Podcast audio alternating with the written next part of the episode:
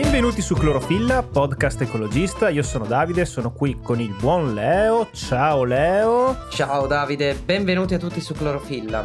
Bene, bene, ero qui pronto a sentire un, un altro ciao Leo, ma questa volta invece sei andato via dritto dritto. No, no, no, no questa volta sono stato cauto, sono stato cauto.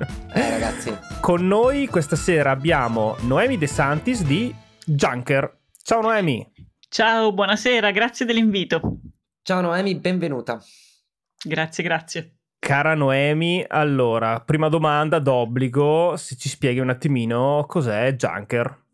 Uh, Junker è la risposta ai nostri dubbi esistenziali. No? Wow! wow. che, che presentazione! Eh, eh, proprio col botto. Allora, no, A Junker, Junker possiamo chiedere tutto, tutto, ciò che ci passa per la testa. Lui ci dice qual è la strada giusta per sì. gestinarci. Bravissimo, alla peggio non ti risponde. no, scherzi a parte, Junker è una app, l'abbiamo creata, eh, veramente l'abbiamo creata nella cucina di uno dei soci fondatori della società che poi ha messo sul mercato Junker e l'abbiamo creata come cittadini italiani alle prese con la raccolta differenziata che ogni giorno si domandano, oddio questo dove lo butto, ma peggio se si spostano per motivi di lavoro, per vacanza, ricominciamo da capo dicendo e adesso, e adesso come funzionerà da queste parti? Allora abbiamo messo insieme un po' eh, di test e un po' di idee eh, fino a che a Giacomo, uno dei nostri, è venuta l'idea giusta, ovvero un'app che riconosce ogni prodotto e ti dice come differenziarlo. Wow, fantastico! Quindi, insomma, dai vostri dubbi avete poi tratto una, una soluzione davvero... A portata di mano a portata di mano, esattamente, a essendo, essendo portata di mano. a portata di mano. no, adesso mi è, un, eh, mi è venuta una domanda che ti chiedo subito. Vabbè, sicuramente ci saranno domande più interessanti, più tecniche in, successivamente, però visto che il vostro logo è una zebra, quindi mm-hmm. io mi chiedo se il tutto sia basato sul codice a barre del prodotto. Bravissimo e wow. soprattutto grazie per non averla associata a una squadra calcistica e aver fatto commenti calcistici perché il motivo no, noi no, da nerd sono una, sbaglia- sono una persona sbagliata per quel tipo di cose. Benvenuto tra i nerd perché come nerd eh, come informaticoni non ci siamo proprio posti il problema no, del, eh, a cosa poteva far pensare. Noi abbiamo pensato al manto della zebra che è un codice a barre naturali. Volevamo una simpatica mascotte per quando andavamo nelle scuole così, e quindi la zebra. Fantastico. Ottima associazione che io onestamente non avevo colto, quindi bravo Leo e bravi voi che insomma che avete trovato questa trovata. Dai Davide, abbastanza... ti rifarai alla fine della puntata, ce la puoi fare, non, non deprimerti adesso, non deprimerti. Allora no, volevo dirvi, volevo dirti semplicemente che effettivamente anche a me è capitato insomma di fare un po' di confusione andando semplicemente da un comune all'altro e trovando che come prima cosa i colori dei cassonetti sono diversi, cioè una cosa che francamente mi sembrava assurda, eppure... eppure... Davide si occupa di, di, grafica, quindi per lui i colori sono estremamente importanti, non, non si no. possono scombinare le paletti, i pantone e tutte queste cose. no, no, però insomma eh, il fatto che non lo so, da me qui la carta è arancione mentre da un'altra parte magari è blu, cioè perché? Esattamente, pensa che noi abbiamo la nostra app eh, associa i comuni, cioè è un servizio a disposizione dei comuni che eh, si associano al nostro network per dare questo strumento con le informazioni locali ai loro cittadini. Ora, dopo sette anni i comuni associati sono 1200, quindi insomma non pochi, e questo ci ha dato la possibilità di vedere un po' come funziona questa raccolta differenziata nei vari comuni d'Italia. Morale, abbiamo contato 35 modi diversi di fare la raccolta differenziata differenziata, no, colori, eh, associazioni di frazioni nei vari bidoni, mezzo bidoni, mezzo stradale, cioè 35 modi diversi. Solo per la carta abbiamo contato 8 colori diversi di bidoni, dal rosso al giallo al bianco, cioè, che, come lo vuoi, c'è. ma, ma, quasi potrebbe essere una domanda esistenziale anche chiedersi, ma, tu, ma, secondo te il concetto carta di che colore è? Eh. Cioè, il concetto umido, Bravo. forse l'umido, il marrone, il, nel nostro comune l'umido è marrone e forse è un po' indicato visto la puzza, però insomma.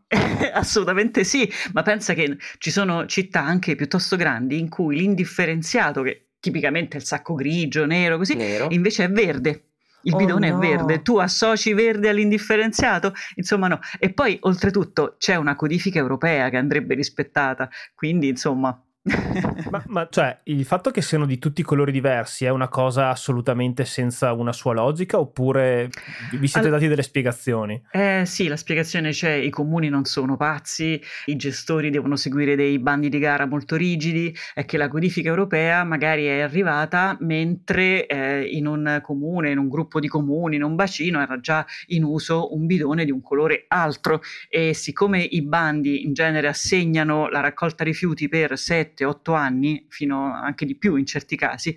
Quindi per riportare i bidoni alla codifica europea bisogna magari aspettare il prossimo bando che arriva tra qualche anno, quindi Ma... il cambiamento è in atto, bisogna solo aspettare. Quindi ci sarà un anno in cui ci sarà probabilmente un'uniformità di, di colori? Eh, speriamo di sì. okay. okay.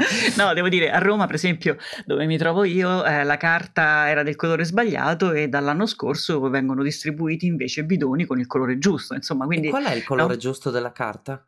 Il blu. Uh. Ah, quindi noi qui stiamo sbagliando eh, tutto. Noi, da, dalle nostre parti, provincia di Pordenone, per chi ascoltasse, mm-hmm. è, è, gialla. Eh no, il giallo è la plastica. Ah. Potremmo è andare... il contrario, è proprio sì, il contrario. Sì, potremmo esatto, andare esatto. avanti tutta la serata così. No. Il colore giusto al posto sbagliato, il colore sbagliato al posto giusto. No, però insomma, bene che ci sia insomma un, uh, una norma europea che mette un po' di ordine in questa giungla, esatto. bene che ci sia l'app prima di tutto Esatto, cerca sì. di, di, portare un po' di ordine, un po' di regole in questo giropraio. Cioè, prima di parlarti, Noemi, sì. eh, sta, stavo pensando che ci sta che comunque ci possano essere logiche diverse perché magari un comune è, è vicino ad un, ad un, certo impianto e quindi in quell'impianto i rifiuti possono arrivare misti. Cioè, mi ricordo che, non lo so, questa storia l'avevo sentita che abitavo in un comune dove non c'era la differenziata tra alluminio, plastica e carta, si buttava tutto insieme perché poi si diceva che sarebbe finito in un impianto impianto che avrebbe fatto tutto da solo. Sì, sì, sì.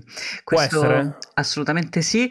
Il fatto che i nomi dei bidoni e i colori dei, dei, bidoni non rispettino la codifica europea non significa che invece accoppiare le frazioni eh, non sia invece corretto, perché appunto, come dici tu, dipende dagli impianti. Ci sono eh, impianti diversi in diverse parti d'Italia, ogni territorio, che tra l'altro per legge dovrebbe tendere ad avere una sua autonomia, no? ogni regione dovrebbe chiudere il ciclo dei rifiuti all'interno, quindi avere tutti gli impianti che servono per tutte le frazioni, però non tutti sono adeguatamente provvisti degli impianti. Si stanno costruendo moltissimi nuovi impianti, il piano PNRR sta no, portando fondi per, eh, nel nostro settore verranno usati moltissimo per creare una giusta dotazione equilibrata. Ritornando a Roma, Roma spedisce fuori quasi tutti i suoi rifiuti, quindi insomma, questa cosa va sistemata. In attesa ci possono essere eh, accoppiamenti di frazioni che differiscono da, da regione a regione, ma anche da comune a comune. Dipende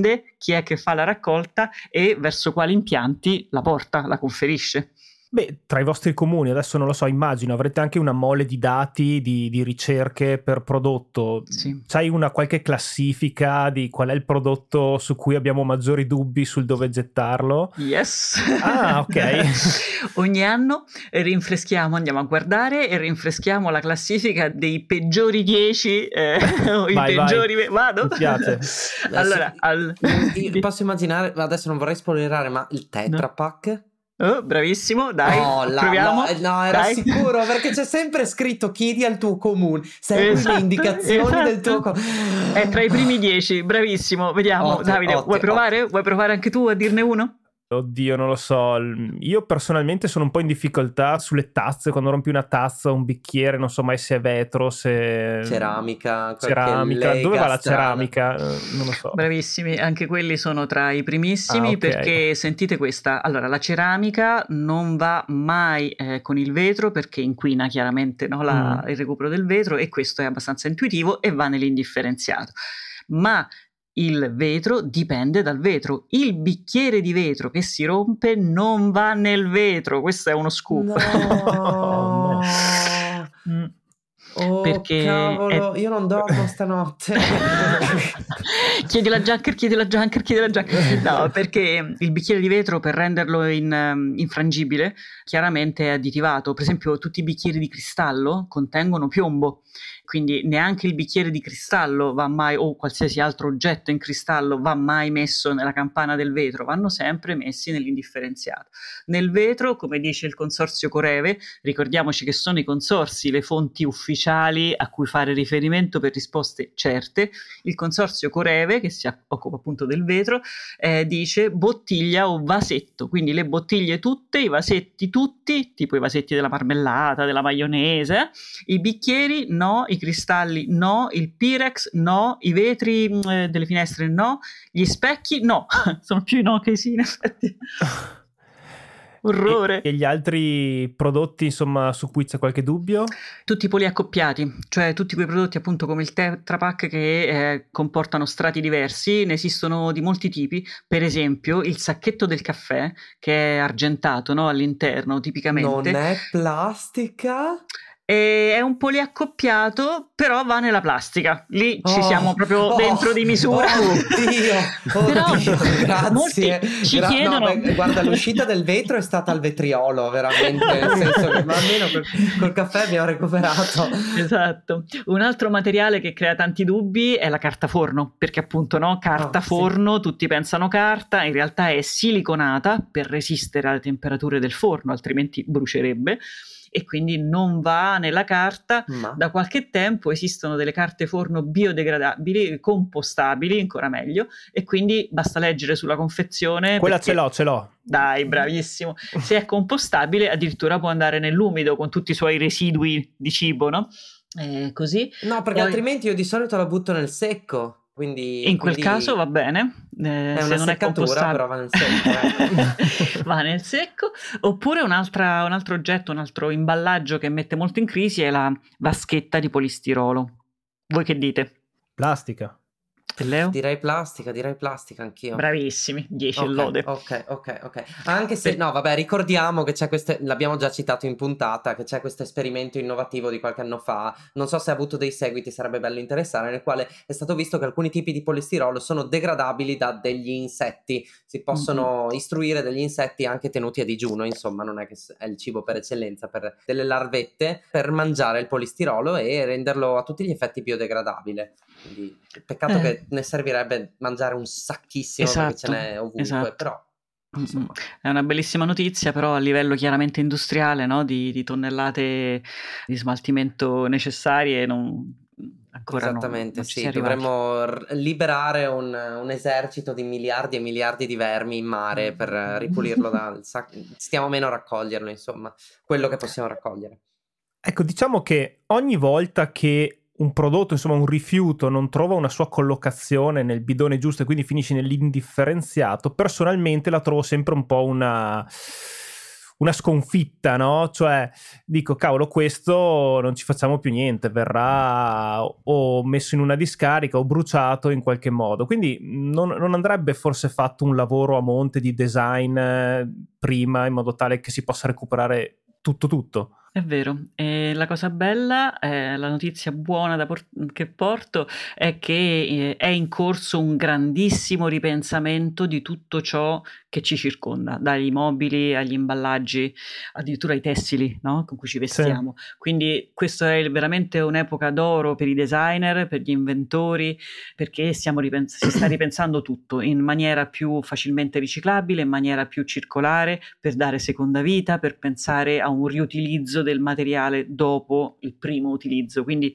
per avere materie prime seconde ancora buone da riutilizzare. Sono d'accordo con te che ogni cosa eh, non riciclata che finisce nel sacco indifferenziato è una grossa sconfitta perché avrà necessariamente un impatto sull'ambiente eh, per incenerimento o per conferimento a discarica dove rimarrà lì per secoli. No? Ovviamente. Pensiamo anche che ogni rifiuto, eh, c'è proprio un'equivalenza matematica, ogni rifiuto, ogni chilo di rifiuti che non va a riciclo produce un chilo e sei di CO2, di anidride carbonica, quindi fa un impatto proprio misurabile sul, sul clima. Certo, ah, questo certo. è interessante. No, esatto, sì, c'è questa correlazione diretta nella, nella, nella gestione dei rifiuti, che poi è un termine ombrello per indicare un sacco di cose, anche il semplice trasporto e la, eh, insomma, la gestione dei rifiuti produce attivamente anidride carbonica. Immagino anche i, i rifiuti che vengono abbandonati disca- nelle discariche a insomma, macerare e poi degradandosi liberano anidride carbonica nell'aria, quindi sì, è vero. E se non ben trattati inquinano le falde, insomma è un impatto molto molto pesante e poi è un costo, cioè l'impatto è fortemente economico oltre che ambientale perché? Perché mentre ciò che noi conferiamo correttamente e rimandiamo al riciclo perché venga riusato, reimpiegato, questo rende denaro al, alle casse del nostro comune. Perché? Perché i consorsi di filiera, quelli raccolti sotto il CONAI, quindi il Corepla per la plastica, Comieco per la carta, eh, CIAL per l'alluminio e così via, riacquistano queste materie correttamente separate da noi cittadini ai comuni, corrispondendo proprio bei soldi, come si diceva, e quindi è un'entrata per il comune, mentre invece tutto ciò che finisce nel sacco nero è un costo che il comune sostiene per l'avvio a smaltimento corretto, smaltimento, quindi come dicevamo prima, di scarica o incenerimento. Quindi tutto ciò che aumenta il volume dei rifiuti indifferenziati aumenta l'esborso comunale e quindi va a impattare sulle nostre tasse sui rifiuti. Ma guarda, questo è un argomento veramente che mi appassiona, nel senso che insomma a noi piace anche parlare un po' di, di, comunicazione e credo che negli ultimi anni tutto il ciclo un po' dei rifiuti sia sempre stato un po' tenuto nascosto, non, non, so quanto volutamente, però ecco, quando c'era un qualcosa, sai, anche si fa il classico, si svuota casa, si pulisce casa, butta via, butta via tanto nessuno sa bene dove vada a finire quella roba. Adesso ho cominciato a vedere online, insomma, che girano anche su, su alcuni account importanti, alcuni, alcuni reel, alcuni video, alcuni documentari che mostrano effettivamente dove vanno a finire tutti i vestiti, che mostrano come funzionano le discariche, cose che anche per me, che comunque mi, mi sono avvicinato a questi temi negli ultimi anni, è sempre stata un po' materia oscura.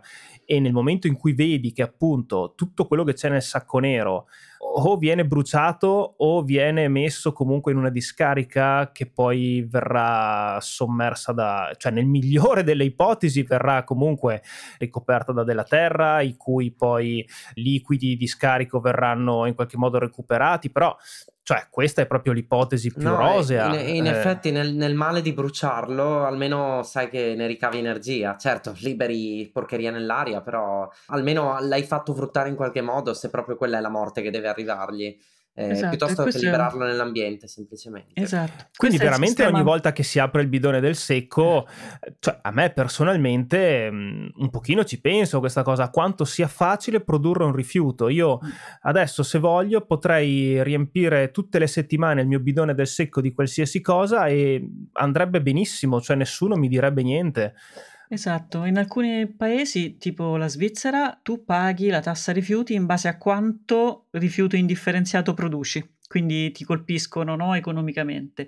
Nei paesi del nord prevale il modello di bruciare i rifiuti per produrre calore. Devo dire che in Italia non sempre è associata alla produzione di calore e quindi molti impianti andrebbero insomma rimodernati e associati almeno a un effetto positivo, no? produrre calore per riscaldare le famiglie. Ci sono chiaramente tanti progetti, di nuovo molti fondi del PNRR finiranno proprio in quella direzione. Come Junker noi passiamo la vita a fare campagna attiva no? per aiutare eh, tutti i nostri utenti a fare a produrre meno secco residuo possibile e quindi diamo tutte le chiavi possibili. Addirittura adesso su Junker puoi fotografare un rifiuto, se non hai il codice a barre lo fotografi, Junker prova ad indovinare che cos'è e, e, ti dice ho indovinato e se tu confermi che, che insomma è l'ha correttamente indovinato, ti dice dove andare a conferirlo, ovunque nel territorio, insomma nel comune intorno a te, quindi ti dice i bidoni, no? ti ci porta con il navigatore, non sappiamo più che inventarci per aiutare a minimizzare questo impatto dei rifiuti. No, ottimo, quindi insomma anche voi in qualche modo state iniziando a sfruttare queste, possiamo chiamarle intelligenze artificiali, che magari state proprio allenando, più foto vengono fatte, più si allenano e sono bravi a riconoscere qualcosa. Esattamente così, bravissimo. È quello Junker impara per ogni ricerca e diventa sempre più bravo a indovinare in modo da dare no, risposte sempre più appropriate e corrette. In ogni caso, se non indovina, non ti dà neanche consigli, cioè noi non vogliamo far sbagliare nessuno, però più fai ricerche, più lo aiuti a essere molto molto più preciso. Quindi dai in automatico consigli tipo non riesco a identificare di che cosa si tratta, chiedi a un operatore ecologico, una cosa del genere? No, noi non vogliamo mai, mai, mai rimandare i dubbi eh, addosso ai nostri utenti. Quindi se Junker, per esempio, non indovina dalla foto, ti dice scrivilo nella mia ricerca testuale e lì una risposta ce l'hai sempre. Quindi cerchiamo di non lasciare mai nessuno solo con i suoi dubbi di fronte al, ottimo, al bidone. Ottimo, fantastico. Senti, abbiamo dato per scontato l'importanza di fare una corretta raccolta differenziata, però forse è bene ribadire il perché, insomma, sporcare una, una corretta raccolta differenziata non vada fatto. Sì, perché eh, se un comune in cui la raccolta differenziata presenta più del 20% mediamente di impurità, quindi immaginiamo una raccolta della plastica che contiene altre cose che non sono plastica, oltre il 20%, quella raccolta non viene accettata da Corepla, dal consorzio. Quindi al comune viene chiesto o di farla pulire, quindi con dei costi aggiuntivi, oppure viene proprio rifiutata e quindi non ci sono alternative se non mandarla ad incenerimento o a discarica. Pensate che danno, che perdita economica e che occasione persa perché tutto il lavoro di chi invece ha differenziato correttamente, ci ha messo impegno e attenzione, viene vanificato di fatto. Sì, sì, insomma, una materia non prima, ma una materia appunto secondaria che poteva essere riutilizzata, di fatto non, non lo è. Eh Infatti, cosa fanno i comuni? Pagano delle ditte apposite, specializzate, che si riprendono la frazione scartata, quel carico magari di plastica sporca, la puliscono, la separano a mano e la riconsegnano, diciamo, a Corepla. Pensate il tempo, il costo, no? no eh, sembra una follia. Esatto. Eh, no, una, un'altra cosa che mi fa letteralmente impazzire, ma questa vabbè la dico giusto per dire, ma noi qui abbiamo dei bidoni dell'umido ogni, non so, 10 case c'è un bidone dell'umido con la chiave dove tutti possono buttare il sacchettino dell'umido. Quando dentro ci trovo i sacchetti di plastica nell'umido è una cosa che eh. mi fa letteralmente impazzire. Cioè, eh quella è proprio incuria e mancanza di attenzione, mancanza di rispetto. Una delle cose su cui battiamo di più, uno dei tasti che se seguite Junker lo vedete, è proprio il concetto di responsabilità. I rifiuti non sono chiudo gli occhi e butto, il rifiuto è una mia responsabilità perché è qualcosa che deriva da un mio acquisto, da una mia abitudine di consumo. Ora ci sono delle statistiche orrende che dicono che praticamente il 60% di ciò che compriamo lo buttiamo senza averlo mai indossato, usato, mangiato passato, quindi insomma dice tanto no, di quanto siamo ancora impreparati, anche perché, lo posso dire, le scelte nostre di consumo sono fondamentali. Noi dobbiamo imparare a evitare, per esempio, di produrli questi rifiuti. Non basta riciclare, questo non, non deve bastare la nostra coscienza perché non basta l'ambiente, non basta l'economia. Noi dovremmo imparare a comprare con meno imballaggi possibili, che è la campagna che stiamo facendo. Quindi, in questo momento, in questi giorni, riciclare non basta, dobbiamo il più possibile prevenire. Quindi, comprare sfuso. Abbiamo elaborato una tecnica in quattro mosse, lo volete sapere? vai, vai, dici. allora, dovremmo comprare preferibilmente sfuso, cioè andare dove si arrivi con i tuoi recipienti, i tuoi contenitori. Tra l'altro c'è una legge che consente, per esempio, di andare al supermercato con i miei contenitori, tipo i Tupperware, per sì. intenderci, no?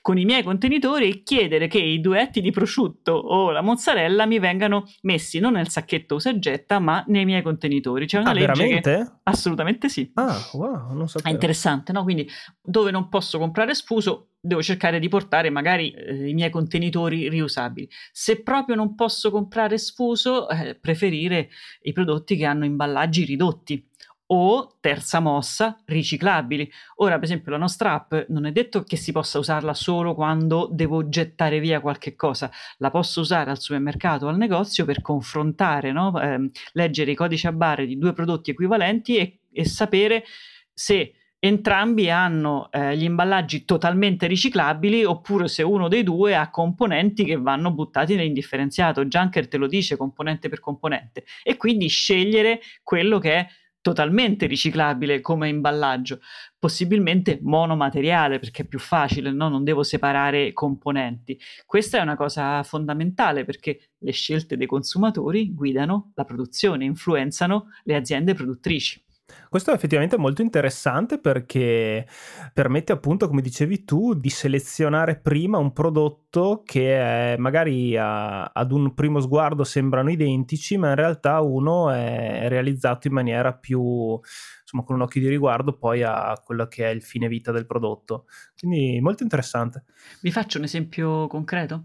Sì, Tanto certo. Per far capire a chi ci ascolta. Ci sono, se avete fatto caso, tanti prodotti, sia alimentari che detersivi, che hanno un flacone di plastica trasparente che viene ricoperto da un film plastico termo sì, eh, sì, che è stato sì, scaldato per aderire totalmente, no? E allora, quel tipo di confezione andrebbe strappata, cioè se ci fate caso c'è sempre una piccola fila di incisioni per poter strappare lo sleeve, cioè quel rivestimento esterno, e conferire separatamente, sempre nella plastica, però i due componenti, perché altrimenti una è di un tipo di plastica, l'altra è di un, una plastica più dura, il PET, che è molto più pregiata, i sistemi automatici a valle degli impianti rischiano di non riconoscere il PET e il PET finisce incenerito invece che recuperato il PET invece è molto prezioso. Quindi questo è un difetto di, diciamolo, di design. Di no? design, Perché... certo, certo.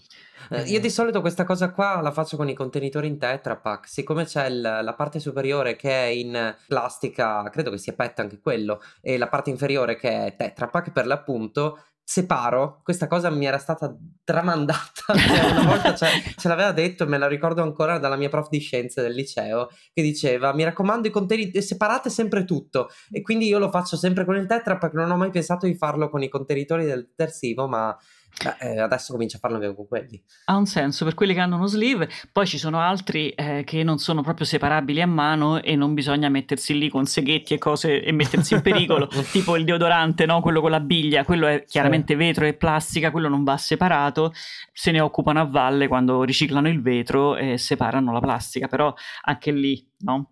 Il eh, deodorante due... vero vetro, vero? Eh sì, okay, sì, sì, è vero, perfetto, vetro, confermo. Perfetto, perfetto. Parlando di, di, vetro e, e, plastica, mi è venuto in mente appunto che qui da noi recentemente hanno sdoppiato la raccolta del vetro e quindi c'è vetro colorato e vetro bianco, trasparente. Bravi. bravi. E io pensavo, ho detto, va, prima o poi si arriverà probabilmente anche a una raccolta multipla della plastica, perché appunto abbiamo imparato a capire che noi diciamo plastica, ma in realtà dentro il termine plastica c'è un mondo. Sì. E nei paesi più, in alcuni paesi è già così. In Svizzera, per esempio, ecco. ti chiedono di separare il PET proprio per legge, il PET dalle altre plastiche meno nobili. E in Olanda separano il vetro per colore, quindi riciclano il vetro verde col vetro verde. Questo consente di riavere delle belle bottiglie verdi, delle belle bottiglie bianche. Ha un senso. Prepariamoci perché andiamo verso eh, un futuro di raccolte veramente ossessive. Beh, ma io sono solo che contento, eh, ti devo dire la verità. Cioè non... No, per, beh, insomma, cioè, ci sono persone che trovano soddisfazione nel classificare un po' tutto, no? Quindi diventerebbe anche un, uno scaccia stress quello di mettere in fila, cioè di, di, di, di, fare in ordine tutti, tutti i bidoni. Per fortuna che la vedi così, probabilmente ripensare il design aiuterà anche a semplificare un po' quella che adesso oggettivamente è una vita un po' difficile. Pensate ai tessili, i tessili hanno un enorme problema di separazione e riciclo perché i, i capi spesso sono composti da filati diversi, molto spesso sono proprio non riciclabili come materia.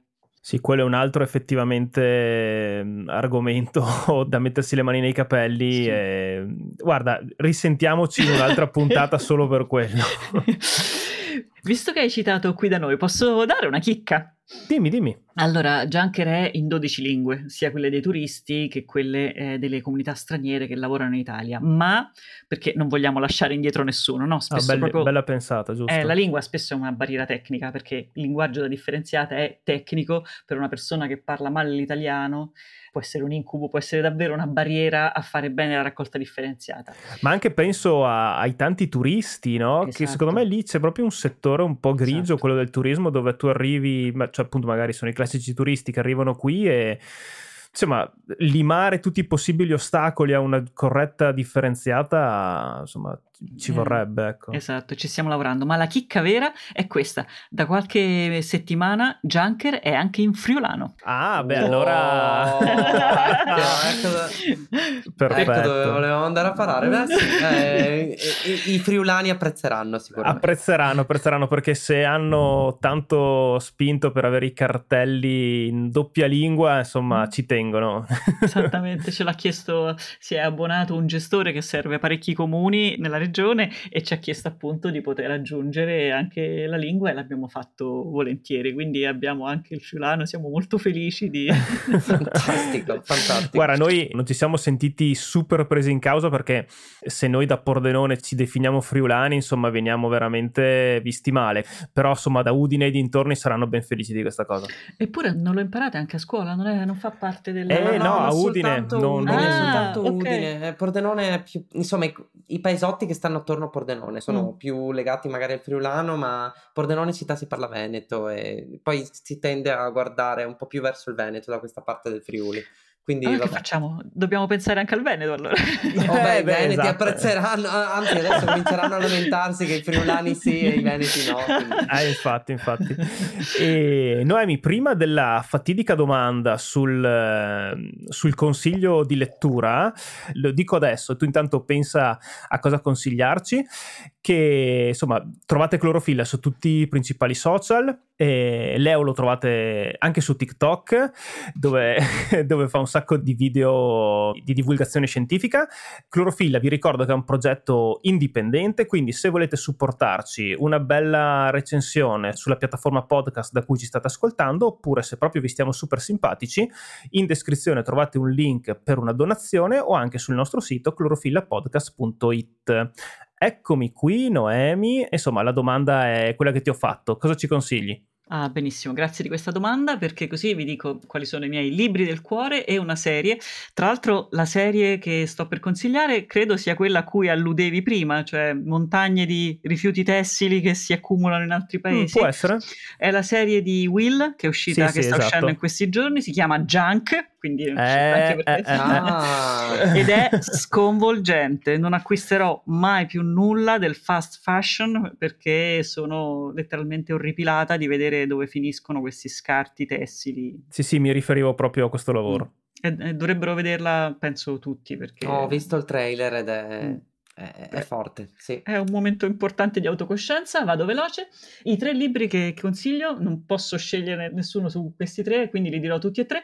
Il primo è Le ragazze salveranno il mondo Mm? che è stato scritto da Annalisa Corrado, che è un'ingegnera ambientalista, ingegnera perché lei vuole essere Giusto. citata così, è ambientalista e ha raccolto in questo libro, che si legge tutto di, di, di un fiato, è simpaticissimo, delle grandi donne ambientaliste pre-litteram, cioè proprio quando ancora non esisteva neanche la causa ambientalista. Tra queste c'è anche Jane Fonda che viene raccontata con tutte le sue dimostrazioni no, sotto davanti al congresso della Casa Bianca che si fa arrestare pur di portare avanti delle cause che le stanno a cuore. Insomma, sì, è... che è stata arrestata più volte, anche sì. insomma non giovanissima, no? Sì, sì, tipo veniva ah. arrestata ogni venerdì pomeriggio.